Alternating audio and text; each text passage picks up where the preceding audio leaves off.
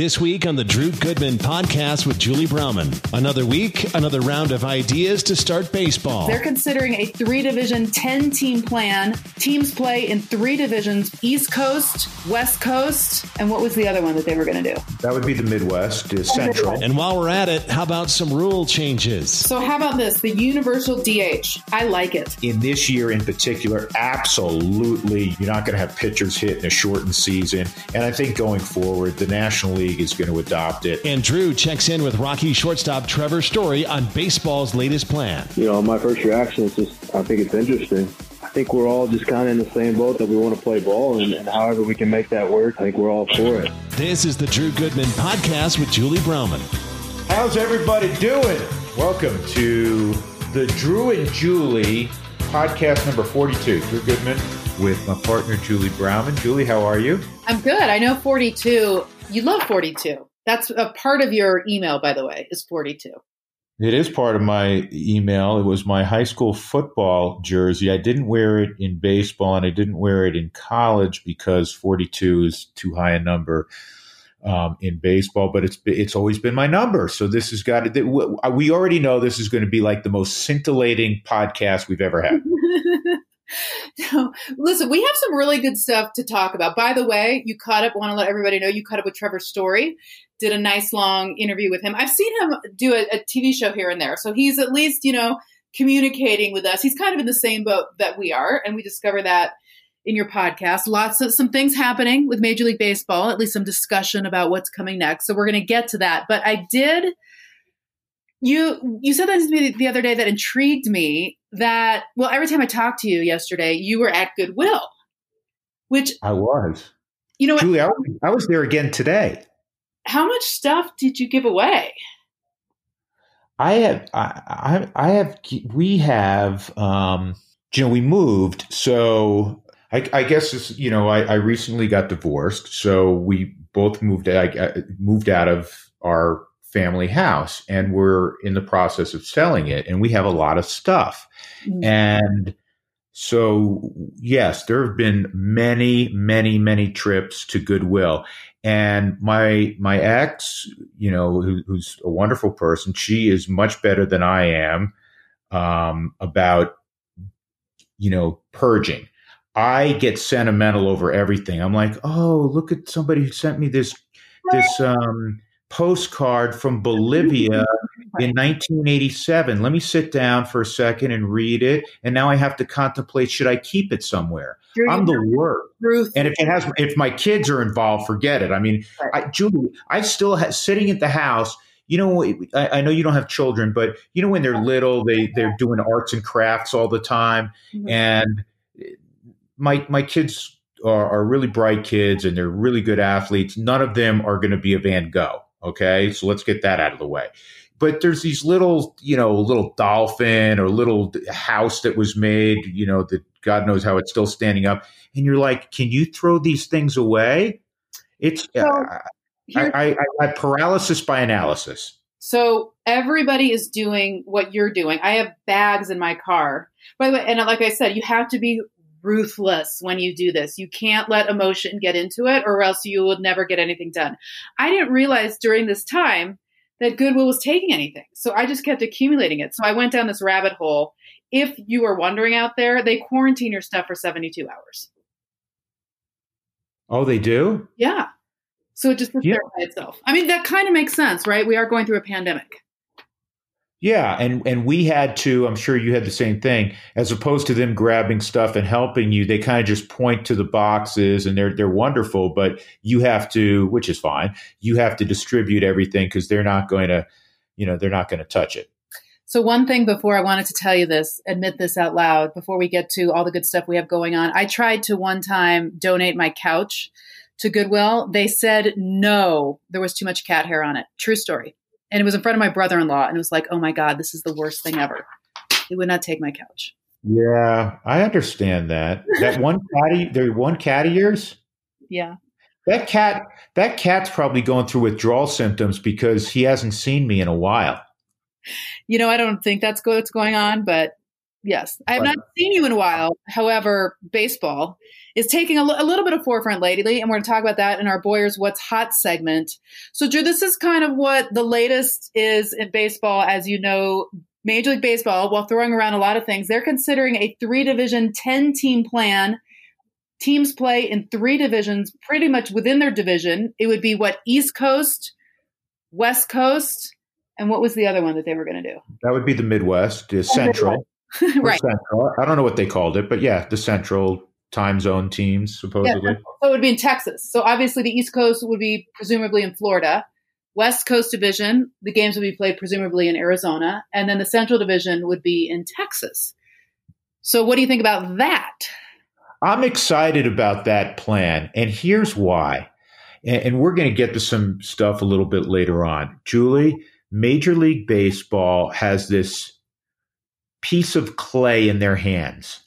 They have an opportunity because of this worldwide pandemic to mold this season and experiment in any way they would like, even beyond what most people would think is reasonable with some of the rules, with, with maybe how the games are televised, with people being mic'd up, which we touched on before, but even way beyond that. And I think this, you have, think how exciting this is. If you're, if you're an East Coast, let's say you're a Yankees fan, right?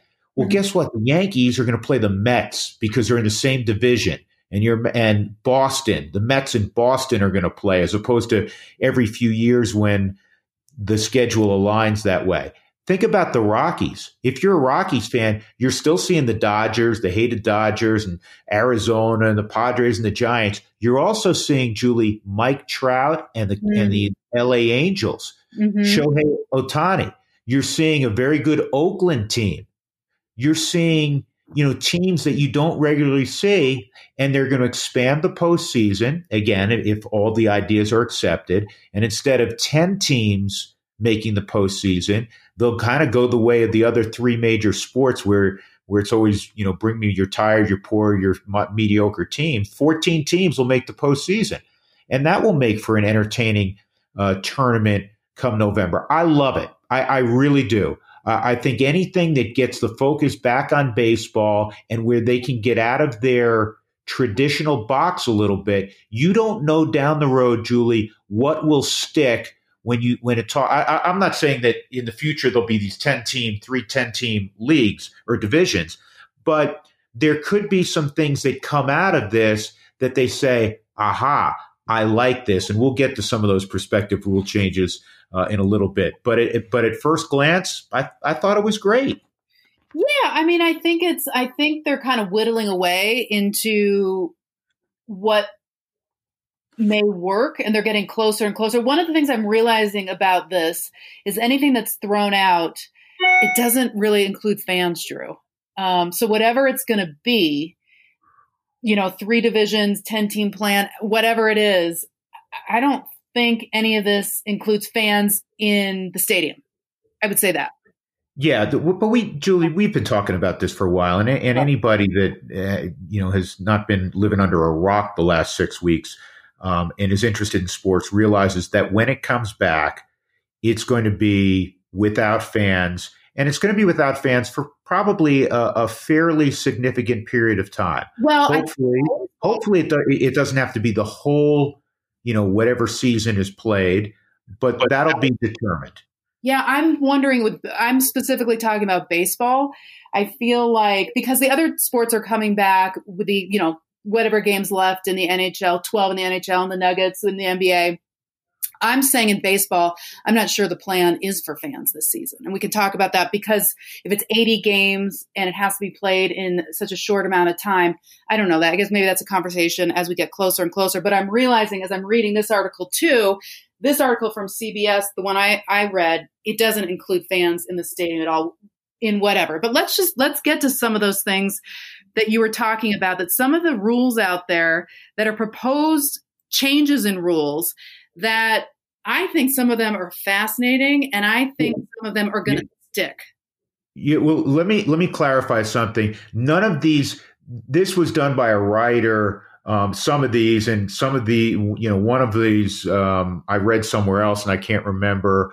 But they're being, um, are being talked about in other places as well. Yeah, I don't know if they're talking about it on Park Avenue, but I would suggest um, that they probably are. They're probably looking at every conceivable way to use this season as, some sort of um, experimental type of season and see where at least see how many you know if, if they do dabble in some of these rule changes we're going to bring up some of them may stick some of them may really draw significant interest from people who are just casual fans and if you're a baseball traditionalist you may hate these but i would think a baseball traditionalist just wants baseball right so they may be able to because some of these are not traditional whatsoever let me go through a few that i guess maybe i think has been some of these are very likely and some are not likely. Some of these that maybe have been talked about. How about this one, an automated strike zone? That's been talked about. That, has been talked about, and you know the umpires union before COVID hit had agreed to it, which means it's not far away from Major League Baseball. I'm on record; I don't like it. Uh, I think it takes away the art of trying to steal pitches from the catcher, guys who are really good, like Tony Wolters at framing pitches. I- I'm not a fan of it, but it's coming. Okay. So how about this? The universal DH. I like it. I like it because in a shortened season and you want to keep guys healthy, um, why would you even listen? It's gotten to the point where I pitchers are it's a wasted at bat. I mean, that's how a lot of people feel. That's kind of how I feel. It's exciting when a pitcher does get a hit, and God knows if they get a double, that's exciting. But that is so few and far between eliminate that this season. I would. Yeah, Julie, I'm, I'm with you. I, and I've always railed against changing. I grew up in, as a National League fan. I love the fact that there's more strategy for managers. You know, do I let my pitcher hit? Does he bunt here? How do I utilize my bench? Where in the American League, managers just sit back and they they play their lineup and they don't have to worry about it. If a pitcher fatigues, they take him out. They don't have to worry about him hitting. Um, in this year in particular, absolutely, you need and you're going to have the DH. You're not you're not going to have pitchers hit in a shortened season. And I think going forward, the National League is going to adopt it, um, and you're going to have you know you're going to have uh, an extra legitimate offensive player. It's been coming for a while, and and purists like myself are just going to have to get used to it. But I am I'm with you, especially this year. Bring it on. So I don't know how I feel about this one. Eliminating instant replay. Maybe it's eliminating the time that it takes. I choose to. I mean, there's nothing worse than a terribly blown call and not it's not being challenged or not being able to be reversed. I like instant replay. Maybe there's a way to make it um, a lot faster. Yeah, the cynical part of me, I've gotten so tired of every every year they say, "Hey, we're going to speed it up. We're going to speed it up." But Julie, you've watched a million baseball games. They don't. They they're the umpire, the home plate umpire, the crew chief kind of wanders in the direction of of the manager in question. He's got his hand up and he's waiting to hear from his video guy underneath. And it's supposed to be a very you know quick decision, but it rarely is. And even though Major League Baseball has gone to great lengths to try to speed it up, it never gets sped up. Believe it or not, I, I don't know if I'd have a problem going back to when, you know what, if, if the umpire missed a call, he missed a call. It worked pretty well for a long period of time. That one, that one I'm I'm I'm kind of on the on the fence with right now. I guess the what this writer's proposing is instead of that you know, I, like Brian Jones does that right now, right? Like if he thinks that there's a blown uh, something that that can be repeatable, yeah. he'll he'll get in touch with Buddy Black, right? And that the the way the writer proposed this is that Buddy Black would have to make that call, eliminating that time, right? And, and sometimes there's gray area. He's you know. Uh, you know, Brian may pass along. Hey, it's really close. I, you could rule it safe. Let's say he was called out and, but it's the fourth inning, and Buddy's got to got to make a decision. Do I go for it here? Do I try to save my challenge to maybe something else happens later in the game that's more potentially significant? There are times where the video guy goes challenge it. There's no question he was safe, and and and you go from there. But th- there's there's definitely, as we've all seen, there's some gray area ones. The pitch clock, I think, if it gets instituted this season, is not going away. I, am just get on the get on the rubber and throw the baseball. I don't know if we need a pitch clock. Well, if it makes it faster. Nah, I don't want. I don't, I don't want a pitch clock. I'm we about ties because this specifically, however many games there are going to be this season, the last thing you want is something going to the fifteenth inning, right? When you just want to get games done this year. Julie, this one is fascinating for me. And I'll tell you why. There there have been a couple of ideas advanced to eliminate, as you suggest, the 15, 17 inning marathons that you know are are, are neat, but you know most fans aren't staying up till 1.30 in the morning when it ends. Broadcasters can't find any food at that hour, so that's tough on us. But but in all seriousness, there've been a couple of interesting ones advanced. One of them in this piece by CBS Sports was you do like hockey and, and there's ties like after 11th inning. Uh, I'm out on that. I, I, don't, you know, not two points for a win and, and, one point for a tie. I'm out. No way. Baseball at the end of the year, you have 97 victories and you have 65 losses if you have a great season. There's not going to be, you're not going to be, you know, 88, 60, and, you know, whatever that adds up, and, and five. That doesn't add up right, but you know what I mean. Mm-hmm. A couple of the other ones advanced was Justin Turner had one about a month or so ago. Said, why don't you take your three top sluggers for each team? A coach comes out and throws BP. Each guy gets five swings, and whichever team hits more home runs, kind of like a hockey shootout. Yeah. And that team wins. That would be fun, different. It would be fun, and it would and it would draw it would draw some interest. And you'd say, "Hey, the Rockies, you know, the Rockies were tied the other day. They're going to roll out Arenado, Story, and Blackmon." Right. Um, who the Dodgers going to roll out? I mean, it, it does add some intrigue. Um, so there's that one. I got another one for you that they're using in the minor leagues. What's and that? this one is still more quote unquote baseball related. Say after 10 innings or 11 innings, you go to the California tiebreaker, which youth baseball is familiar with, and that is the inning starts with a runner on second base. Yeah, started off. I- Yeah, I'm not opposed to that. what- okay, so what inning does that the the extra inning starts off with a runner on second? Yeah, I well, you could do it. At, you know, some people would say, "Hey, do it after as soon as nine innings are over." I wouldn't do that. I would play at least two innings of of extra baseball, if not three, before you go to the Tal- California tiebreaker. Yeah, I do think that that's going to be addressed this season.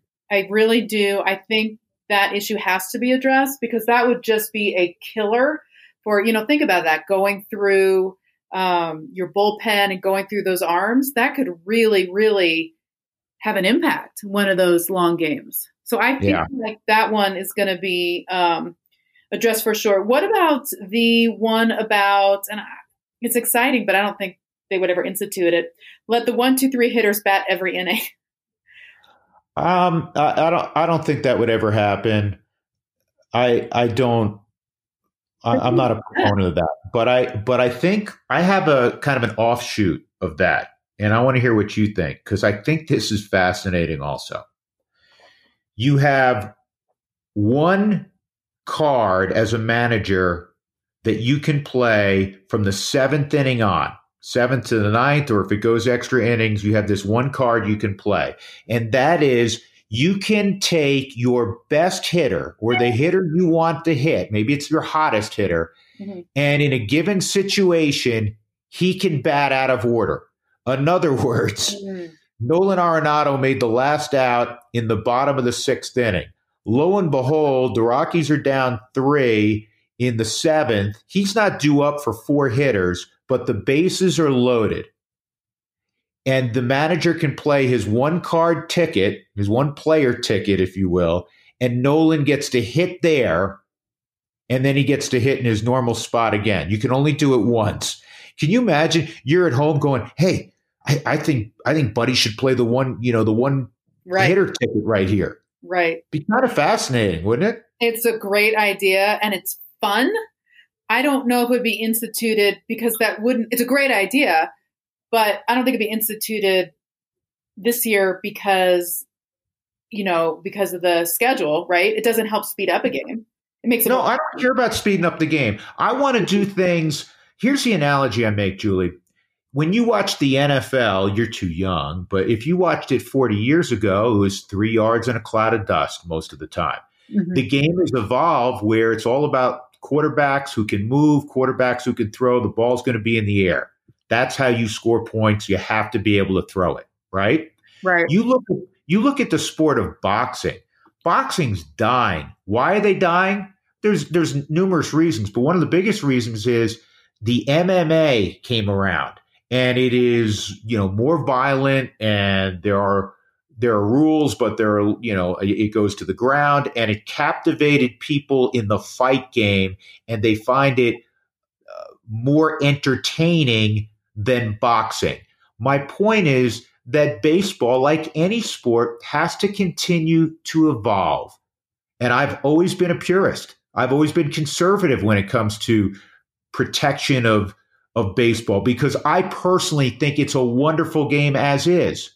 But if you're looking forward with all these different forms of entertainment and you're trying to continue to captivate a large audience and every audience is diminishing, you need to find new ways to grab those people. And that that no better season as we talked about than this year to go ahead and say, hey, this is the year they had the one ticket thing where a player can be used out of order from the seventh inning on. Go for it this year. Well, I think it'll be fascinating, whatever changes they make, and they are going to make some changes because they have to make changes to keep people healthy. It's going to be fascinating to see what sticks because something's going to stick. Because you're right, this is the season to make those changes. And once they start making changes, watch out because then you're just trying to keep up with the Joneses because you're trying to attract, you know, some of those younger viewers and, and younger sports fans. And that's all by doing things maybe like you suggested. The it's just going to move forward. Once these changes start, there's no looking back. Yeah, listen, I mean no disrespect to to Tony Wolters, for instance, who typically hits eighth, and he's gotten better offensively, and, he, and he's a uh, I think the world of Tony Wolters. But let's say he comes up second and third in the ninth inning, and, and, you're down by a couple of runs, and you can play that ticket, and all of a sudden you send Charlie Blackmon up there. I mean, all that that's that's interesting. It really is. And again, I, I, I mean no disrespect toward Tony or anybody else who hits you know eighth in a lineup, but it but it would keep people sticking around, and it would be it would for for one year. Check it out, see what happens. Like and like I just said, it may not be for one year. It may be this is the season where um, we have a new, some new things going on in baseball. Also, good news. Want to let everybody know as we take this break. When we come back, we're going to talk to Trevor Story. You had a chance to talk with him over the phone. Want to let everybody know this coming Friday, Boyer's Coffee, and you know that Boyer's Coffee is one of our big sponsors. You know about that fire um, that destroyed that building on March 31st. Coming this Friday, they're going to start distributing coffee from their entire lineup, Boca Java Boulder Organic, Luna Roasters, Mashup. You can find them in grocery stores or you can find them online, which is a big deal. Don't know if you saw this, but there's a TV story. I think it was on Channel 2, and they talked to the two owners of uh, Boyer's Coffee, and they were talking about some other local roasters. Basically, their competition, Drew, let them rent their facilities overnight so the Boyer's employees could come in and start roasting their coffee. And now they're going to be doing more coffee coming up on Friday. I think that's a great story. I also want to give a shout out to Odell Brewing Company, who donated beer to all the Boyer's Coffee employees.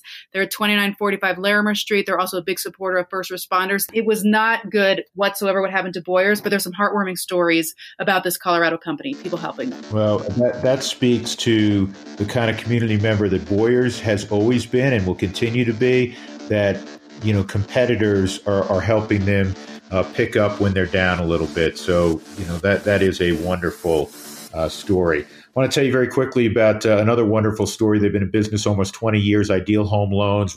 interest rates are fabulous right now, and they do it so well. They take the time at Ideal Home Loans to listen to what your needs are, and then they're going to put together a wonderful plan for you. They're reachable at 303 867 7000, 303 867 7000. They have an A plus rating with the Better Business Bureau. As we like to say, they don't just hand those things out. So give them a call. It's a wonderful time right now to refinance. Uh, if you're in the market uh, to purchase another home. I was talking to somebody recently uh, about that. I said, you got to call Brent Ivinson and his team at Ideal Home Loans. Again, the number is 303 867 7000. Ideal Home Loans, 303 867 7000. And uh, each week they bring us our interview of the week. And this week we got to catch up with the all star shortstop of the Colorado Rockies, Trevor Story. Well, first and foremost, Trevor, it's a, it's a question that uh, that you ask everybody you haven't talked to in a little bit is, is how you're doing and how your how's your family doing? Yeah, we're doing good, man. So thanks for asking. Everybody's everybody's healthy and safe, and that's all we can really ask for at this time. Yeah, absolutely. Are, are you keeping your sanity during this? yeah, I think I'm doing a good job of it. Um, it's you know it's not easy. It's pretty tough. You know, I feel like uh, you know missing baseball has a lot to do with it. And, um, you know, we, we feel like we should be, you know, we want to be playing right now. And it's just, it's just kind of tough to, to come to that realization that it's not going to happen, um, you know, right now how we want it to. So, yeah, but doing, doing the best we can to stay sane for sure. You know, it's got to be difficult. And I talked to Charlie recently. I talked to David Dahl last week. Is that ordinarily you know you're reporting let's say February 15th, right? And so you build up and you and your workouts and your baseball activities are all geared toward what you where you want to be on February 15th. In this particular case, you don't know if it's going to be, you know, you're going to be back in some sort of camp on June 1st, June 15th. You don't know. And how difficult is that from a motivation standpoint and, and just clearly a, a, a workout standpoint?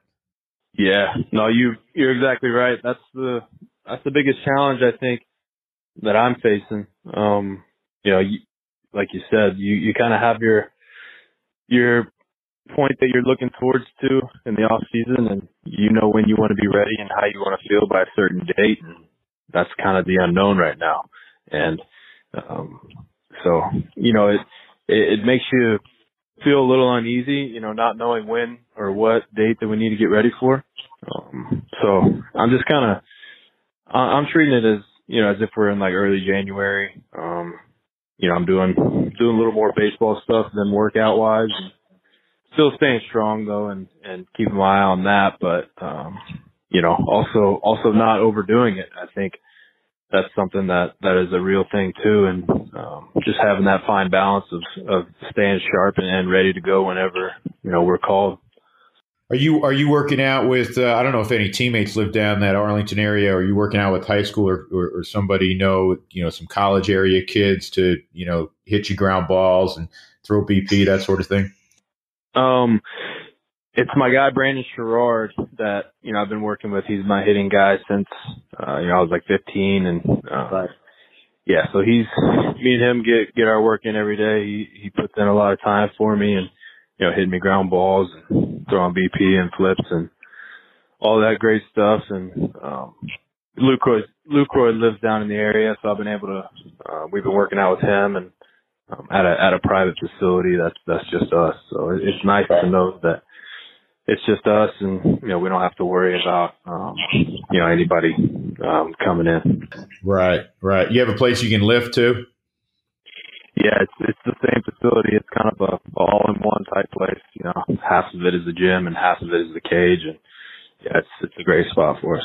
Yeah, good good for you. Good for you. Hey, the latest proposal um, was a three division. It was kind of interesting. A three division deal with you know, where you live, Texas probably would, would host the, the central teams. Now, you can't just say central division because th- there would be no American League, National League this year. Back east, you know, the Mets and Yankees, Boston, they'd all be in one.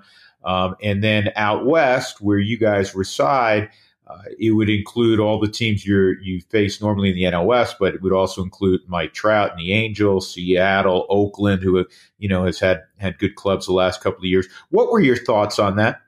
You know, my first reaction is just, I think it's interesting. Um, you know, I know that, you know, if we're going to get in the, you know, season like we want to, there's going to have to be, you know, some sacrifices made for sure on everybody's part. And I think, uh, you know, I think players realize that. I think teams realize that. And, um, I think we're all just kind of in the same boat that we want to play ball and, and however we can make that work and, and guarantee the safety of, of everyone involved. And I think we're all for it. And, um, yeah, it'd be, it'd be cool though. You know, I think now would be the time to try something new and, um, you know, maybe try an idea that, uh, you know, that we may not have had the chance to do without these circumstances. And, um, just at the end of the day, we want to we want to play and we want to give the fans and the American people something to look forward to and be excited about. Uh, so I'm, yeah, I'm pretty much I'm pretty much down for anything at this point.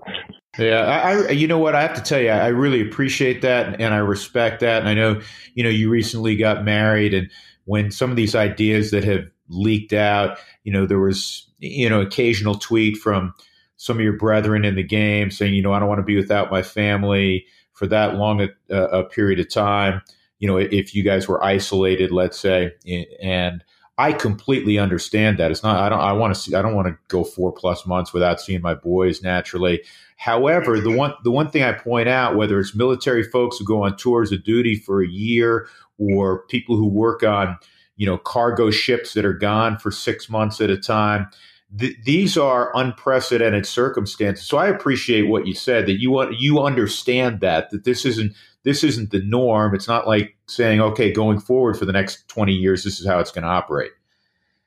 Yeah, exactly. That's uh, like that's the thing to understand and and um, you know have everybody understand that you know like you said these these times aren't normal at all and um, so it'd be it'd be a little crazy to think that we would have you know, any type of season that, that resembles, you know, any type of normalcy. And, uh, sacrifice is going to have to be a big part of that. And, um, just hopefully it's, it's, uh, something, you know, reasonable.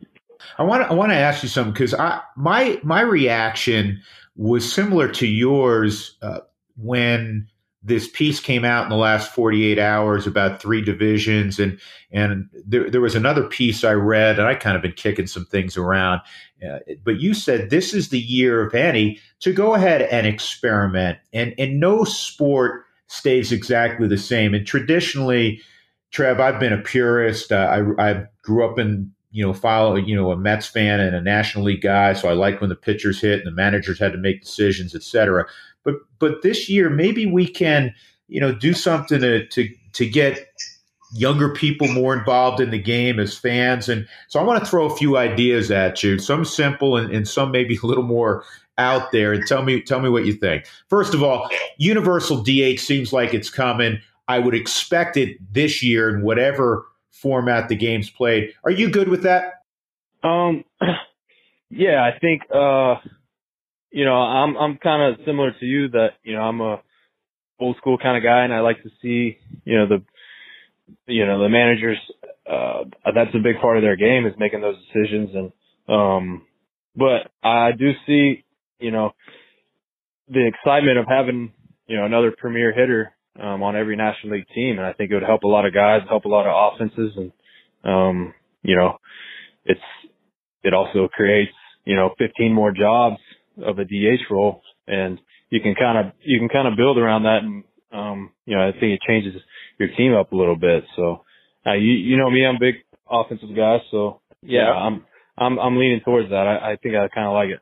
Yeah, I think even even if we weren't going through what we all are going through right now, I, think it's coming to the National League, and we we all have to kind of get used to it. All right, there, there was a couple of extra inning ideas that have been floated that um, I want to get your thoughts on. Justin Turner, this goes back four, five, six weeks. He said, you know, how about after the 10th or the 11th inning, you have a home run derby? You can select three guys from each team, and, you know, you, you get whoever's favorite, whoever throws the best BP for each team, and they get, who knows, five, eight swings each, and you add them up, and, you know, it's kind of like a shootout in hockey. What do you have on that?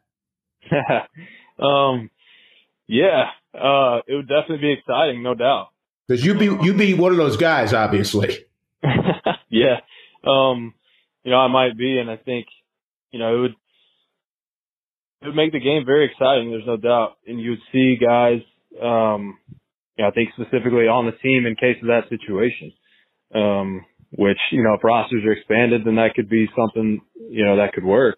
Um, but I'm I'm kind of you know I'd like to see guys or after the tenth inning, you know, you play through ten, and then maybe that eleventh inning you put a guy on second, and then um, you know see how it works out after that. Uh, I'd rather keep it a little more baseball, you know, game formatted until we move to something like that. You could do that maybe in like the twelfth and third, you know, if that doesn't end in the tenth, but um, right.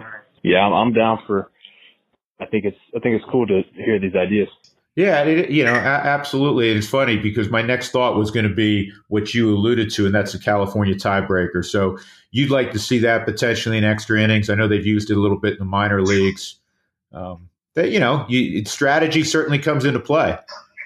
Yeah, I do. Um, I like that part of it because you, you're still involving, you know, the whole team pretty much, um, and you you kind of battle throughout. Uh, you know, a long game, obviously a, a close, um, tough fought game. And, um, you know, you want to have more guys involved than less, I think. And, um, I think that that's just kind of my viewpoint on it.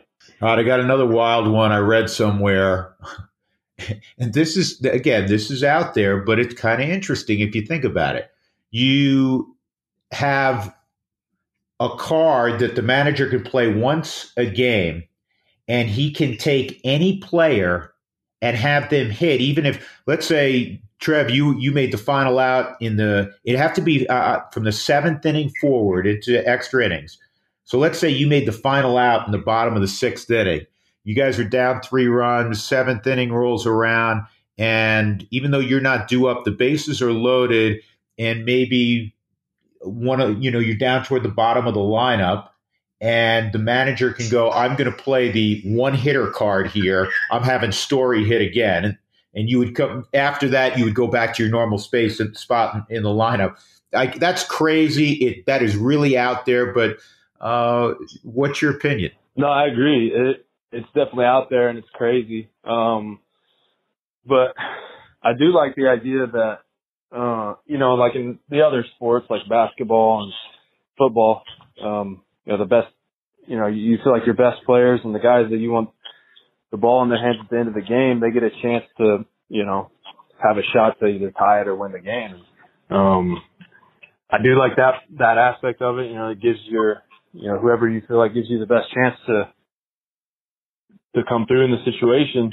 Um, you know, baseball doesn't always give you that opportunity, which, you know, I'm conflicted because that's, that's the special part about it. You know, it takes it takes nine guys to, you know, uh, to to win a game. And yeah, I see both sides of it, but um, yeah, it's it's almost changing the game a little too much for me. I think. Yeah, the the one interesting thing is it would when you talk about strategy. And and when you lose a great deal of managerial strategy with the DH, you would have people at home saying, you know, what's he going to do? Is he going to play the story card here? Is he going to play? Is he going to hit Nolan? I mean, there's a lot of thought that would go into it. Do you wait? It's still the seventh inning. Do you wait to the ninth inning? Um, it looks like they're going to be in the bottom of the order again in the ninth inning. How do you, you know, how do you play it? So it, it's it's out there, but it it's certainly worth, as you said earlier. It, maybe this is the year you throw a lot of things against the wall and see what sticks. Yeah, no, I agree. it would make it super interesting. Um, and yeah, you're right. The strategy part of it would be. Uh, would be cool to see, you know, and it uh, depends on who's hot, you know, and, and who's not, and who's, you know, who's pitching and who has good numbers previously, and there's just so much that would go into it, and uh, but yeah, it'd be kind of cool to see that, see how that would play. Yeah, and, and the last thought on it, because eh, Trevor, you would never say this about yourself, but a lot of people come to the ballpark and watch uh, on television because they want to see, you know, the Trevor Stories of the world, the Nolan Arenados, the Charlie Blackmons, you know, hit. And uh, you made a wonderful point that in every other sport, I, I know you're watching on Sunday night because I know you love hoops, the Jordan stuff, the last, you know, that's going to go on for another few weeks. Well, guess what? You and I could have coached the Bulls back in in, in the '90s because if if they were if it was close late in the game, we're going. Listen, inbound it to Michael, and you all get the bleep out of the way, right? Right.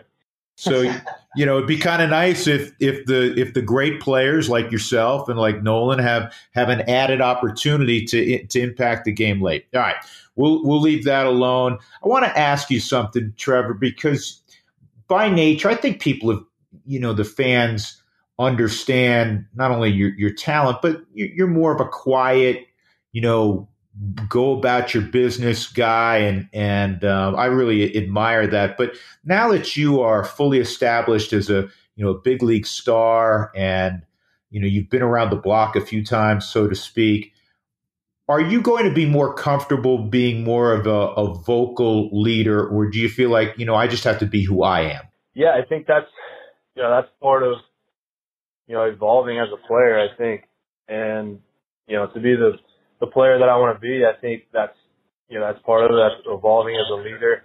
Um, you know, sometimes stepping out of your comfort zone to to you know maybe talk to someone or, or you know um, kind of let them know how you feel. Uh, you know, it's like you said, I'm more of a quiet guy, lead by example type, but um, I do feel more comfortable now. You know, being you know have having played four years and um, being you know, gone around the block a couple times, but uh, I think that's that's something that I want to do, and I think that's that's something that has to be the most important part. You have to want to be able to do that and want to have that be a part of your game, and um, I don't think you can you can force it if you don't want to do it, and that's something that I want to do, and I think it can help us out. I always think back, and you and I have talked about this several times over the over the years. I, I think back to the influence that Cargo had on you. And we had so many shots when you were, you know, a much younger player with him, his arm around you in the dugout and, and talking to you. And I, and I know you guys stay in close contact now. And it's got to be kind of a neat feeling for you to, you know, maybe have that kind of impact on, on a Garrett Hampson or Sam Hilliard. Um, that that's got to be a neat feeling. Yeah, because I remember how it made me feel when Cargo did that. You know, you know, he was he's one of the best. I, you know, I call him the best teammate that I've ever had. And, um, you know, I don't, I don't think he knows how much it meant to me. You know, going out of his way to to kind of put his arm around me, like you said, and uh, you know, just words of encouragement. Um, you know, when it's going good and, and when it's going bad too. And um, yeah, I think that's part of being a pro is to, to kind of pay that back and pass it along, and, uh, grow the game, and kind of you know try to leave it better than you found it. And, I know Cargo certainly did that. Um, you know, he's the example that I look to to to do it myself. I want to take you back. I know it probably seems like you know six thousand years ago, uh, but two months ago when you guys were were ramping up to get ready to start in San Diego, what were your impressions of the club around you as you guys were three weeks into spring training? Yeah, I think the feeling, you know, that I got and you know, it just seems like, you know, that was us against the world pretty much. You know, every, seems like, you know, everyone's already written us off and, um, you know, kind of put us in the, in the cellar of the West already. And, um, yeah, I think guys, guys took that to heart. I think, you know, I, I felt a different type of edge that we had in camp. Um, you know, it seemed like, um, you know, we were being challenged a little bit and that, and I think that's great. I, I love the feeling that we had and, you know, we, I think we need that to uh, to get the best out of ourselves and get back to the type of ball that we were playing in 17 and 18. Yeah. How how excited are you about some of the younger guys and and who has impressed you in the last whether it be just spring training or maybe going back to last year some of the guys who got their feet wet? Yeah, I think our guys, you know, we've done a great job of, of uh, you know, they've come up and they've been ready to play.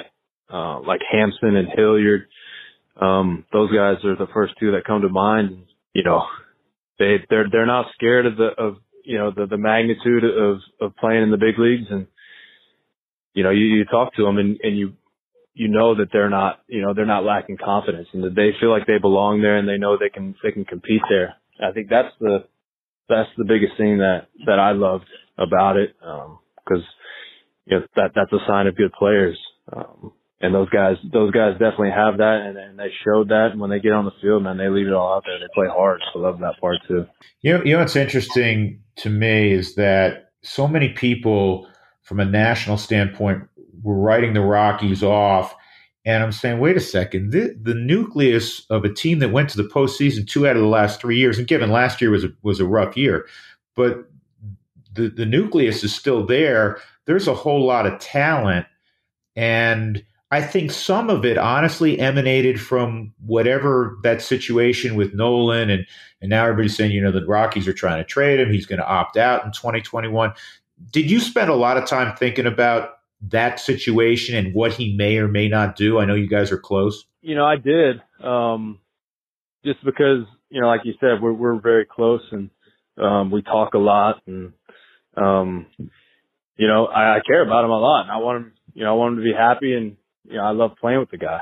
So, um, yeah, it was, it was just kind of weird, you know, the, the situation that, that we were in. And, um, you know, we understand where Nolan's coming from and, we, but we all, we all want to win. And, um, you know, it's not like anyone was, uh, pointing fingers or anything like that. We were just, you know, we all care for him and we want wanted to be happy. And, um, I think, you know, we, we were happy to get to spring and, um, Nolan's a pro, man. He he's he's always been the same. He's always had that fire to play and win, and um, you know it was no different when we got there, and it was it was fun to to be there for you know those week those few weeks, and sucks that uh, you know we got stopped where we did.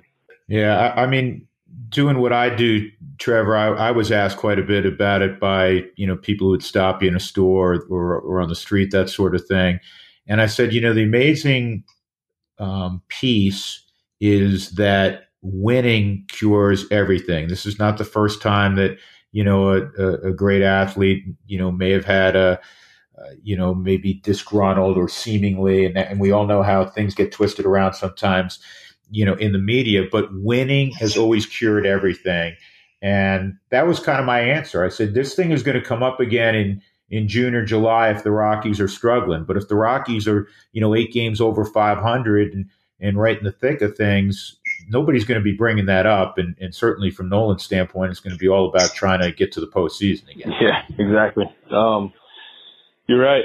Winning is that's what it's all about. That's why we play this game, and you know, I, I, that does take care of a lot. And um, you know, we uh, we like you said, we have a very talented team, and we feel like you know, why not us? And you know, been in the playoffs two out of the last three years, and um, we just want to win, man. At the end of the day, that's what it's all about. That's all we want. Yeah. Hey, let, let me ask you when when you were getting ready for the season, and you've accomplished so much in such a short amount of time. You know the, the power numbers, your defense, um, the, you know the batting average keeps coming up, uh, OPS, etc. Where can you get better? Is that I mean, is that possible? Oh, for sure. um, I look at it. You know, baseball is such a tough game, and it's you know, it'll humble you really quick. And, um, there's always rooms to, you know, room for improvement in this game. And, um, you know, I sit down at the end of each year and, and try to realize and pinpoint, uh, places that I can get better in my game. And, um, um, you know, I take that very seriously because, uh, you know, we only, you know, as a baseball player, we only get one crack at this thing. And I, you know, I put my heart and soul into this every single day. And, um, I want to be the, the best player that I can be. And, uh, you know, for me, I feel like, I feel like I can steal more bases, um, so I can get on base on, at a better clip.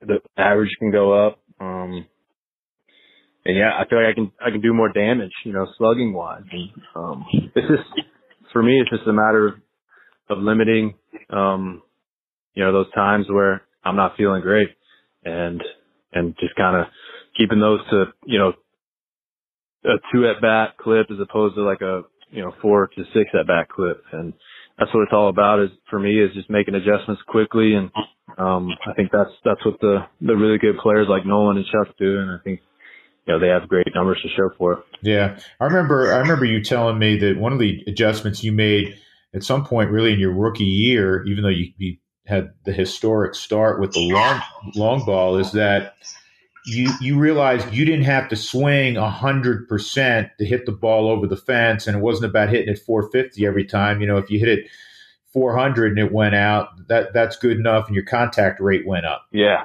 that that was a big thing for me, and it still is. Is my effort level. You know, I feel um, that you know my my best swing and my most under control swing is at about 75 to 80 percent, and if it gets over that, then I just I feel a little out of control and not as accurate with my barrel. And, you know, that helps me to move my body easy and be in good rhythm and flow and to be able to make good decisions on pitches to hit and um, just kind of let my quickness and directness take over and, and supply the power. Hey, I, I gotta I got to leave you with this story. I um, was thinking about you when they.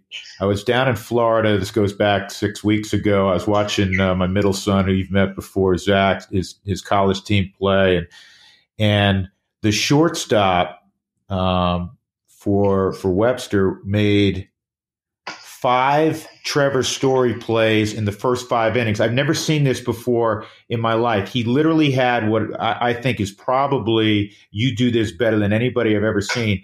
Go up the middle and have a, have to field it and make the pirouette to throw to first. He had five of those in the first five innings. He, he made them all, and it made me think of you because, I, as I said, I've never seen anybody do it better. Is that your favorite play defensively? uh, I think so. Yeah, it's uh, you know, it's, it's something that I practice a lot and it's, it's such a feel to it. And once you kind of get that feel, then, you know, you can do it without, uh, even thinking about it. And it's, it's fun, man. I do love that play.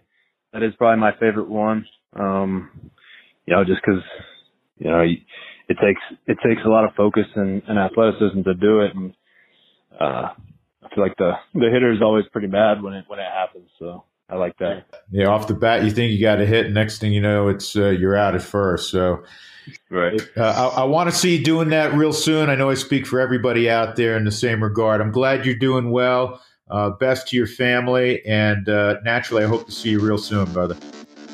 Thanks. Hope to see you too, Drew. Appreciate you. You got it. Take care, man. Be good, Trev. That interview, obviously brought to you by, as always, brought to you by Ideal Home Loans. You know, I know you guys talked a lot about Trevor being, you know, with the Rockies for four years. I feel like he's become such a mainstay. It feels longer to me. Four years isn't a lot of time, but the impact he's had on this franchise, you know, r- really speaks to what he's done. But I feel like he's been with the Rockies a lot longer than four years. It does feel that way, Julie, doesn't it? And, and it also, I think, feels that way because if you were listing the you know 15 greatest Rockies, the 10 greatest Rockies, Trevor Story probably you know already way up there on the list, and he's only played as you suggest just four years. And he announced that he was going to be really good in the game he played to begin his career against the Arizona Diamondbacks. From the first game on, of course, he hit six home runs in the first four games, two off Zack Greinke uh, down in Arizona to begin his career, and he's he's just grown since then that was really special. That was really special to watch. And he also talked a lot about Carlos Gonzalez, about, you know, Cargo, just such a popular player here and how much Cargo meant to him. So if that's the next step for Trevor's story, and you know Trevor better than most people, he'll never take Cargo's shoes, but he can he be that kind of leader? I mean, Trevor's kind of quiet, right? But he he is quiet by nature, and as he described himself, I you know rather you know, I, I'm kind of set the example by, you know, watching me sort of thing. Um, but he, he's slowly ready to emerge. He realizes he's one of the game's great players.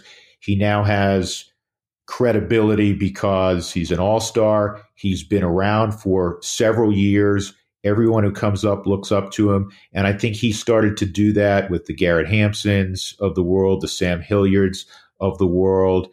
And you could hear how impactful Cargo was on his career. Now, Cargo has a more gregarious personality, but I think in his own kind of inimitable fashion, you're going to see Trevor with his proverbial arm around players and saying things probably in in you know more clipped terms uh, to players and becoming more of a of a vocal leader in addition to just being a leader by his work ethic.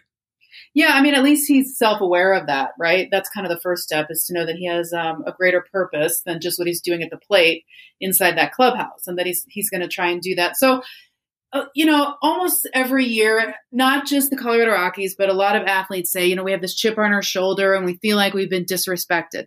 I love hearing that. But you know what I love more? I love don't just um, talk the talk, walk the walk. Like do something with that. Do you feel yeah. like you're going to do something with that? It's easy to say. No, it is. But uh, one of the things I noticed when spring training was going on and I was down there is that they were very disappointed naturally with how their season turned out last year. They believe at their core they're they're you know much better than that, and they want to return to what you know transpired in 2017 and 2018. And there was this collective we're gonna we're gonna get back to that. In addition to we'll show the rest of baseball, especially the folks that figure the Rockies were going to finish fourth or fifth in that division. So it was it was nice to hear as opposed to just athlete talk saying, "Hey, well, we don't pay any attention to it." They're aware. Mm-hmm. They're aware, and not that they needed that motivation. I think the motivation of of winning is most important to all of those guys, and I think the motivation having come off a bad year was motivation enough. But also hearing and reading about some of the prognostications for the Rockies in 2020 was added motivation, if you will. I know you don't have the answer to this, but from what you've heard, say say okay, they say okay, June 1st is when they're going to play baseball. How what have you heard about how long spring training would be when we can talk about this again, when we can see these guys out there again? How long would they need? I, I think, Julie, without question, it will be uh, three weeks, give or take a, a couple of days on either side. You want to call it 19 to 23 days, somewhere in there. Are you a betting man? I'm not typically a betting man, but in, for for the beneficiary of this show and whatever little uh, gig you have going right now, I will. When do you think baseball's coming back? I believe I've been optimistic throughout. I really believe at the beginning of July that we're going to have Major League Baseball. And that would be great, right? Yeah, and I also want to, Julie, earlier, and, and we've all read uh, so many of these stories, especially doing what what we all do. If they start July 1st, uh-huh. they're going to play the regular season through October. That is 125 days. So when they say, oh, they can play half a season, they can play a lot more than that. And it behooves both ownership and the players to play as many regular season games as possible from a financial standpoint even if there are no fans the whole year, the owners are going to get a bigger share of their local television deal, and that's that's the other reason why they they've come up with this ten team divisions. Mm-hmm. So each night games start for the quote unquote home team, the team you follow, at a reasonable hour. They're all going to be at at seven o'clock, let's say, and that's, that's terrible. That was the driving force behind that. How many double headers are figured into that? Well, that's the other thing, Julie. So if you if you're talking about 125 days, if you give those guys 10 days off, you know, basically three days a month, even if it's 12 days off, right? Uh-huh. So now you're down to 113 days, let's say. They're going to play double headers. Right. And again, the, the players want to play. You heard Trevor's voice. We've had Charlie on, we've had David Dahl. They all want to play. They all want to play. Owners want to play. So now you're talking about somewhere in the neighborhood of 120 games I think that's completely doable and feasible if you get rolling by by July 1st. That doesn't sound so terrible, right? That doesn't sound. Well, it'd, be three, it'd be three quarters of a season. Yeah, we can do this. So, Drew, pretty soon I'm going to get to see you in person. You know. Why is that? Well, because because we can. No, I'm, I'm listen. I'm perfectly content, even when even when this stuff's over, man. When this shit's done, I'm still good. I'm I'm I didn't ha- I walked over to my office in the house. I didn't have to have that cat attack me. That's true. Um, I'll never see you again, but on TV. Uh, on that note, I, I, will. I will bring you. I will bring you a bouquet of flowers and a nice bottle of wine, and I'll bring some. Uh, you know, whatever cats like. Just tell me. okay, that sounds good. You've got a deal. Um, be safe, and I will see you next week. You got to take care.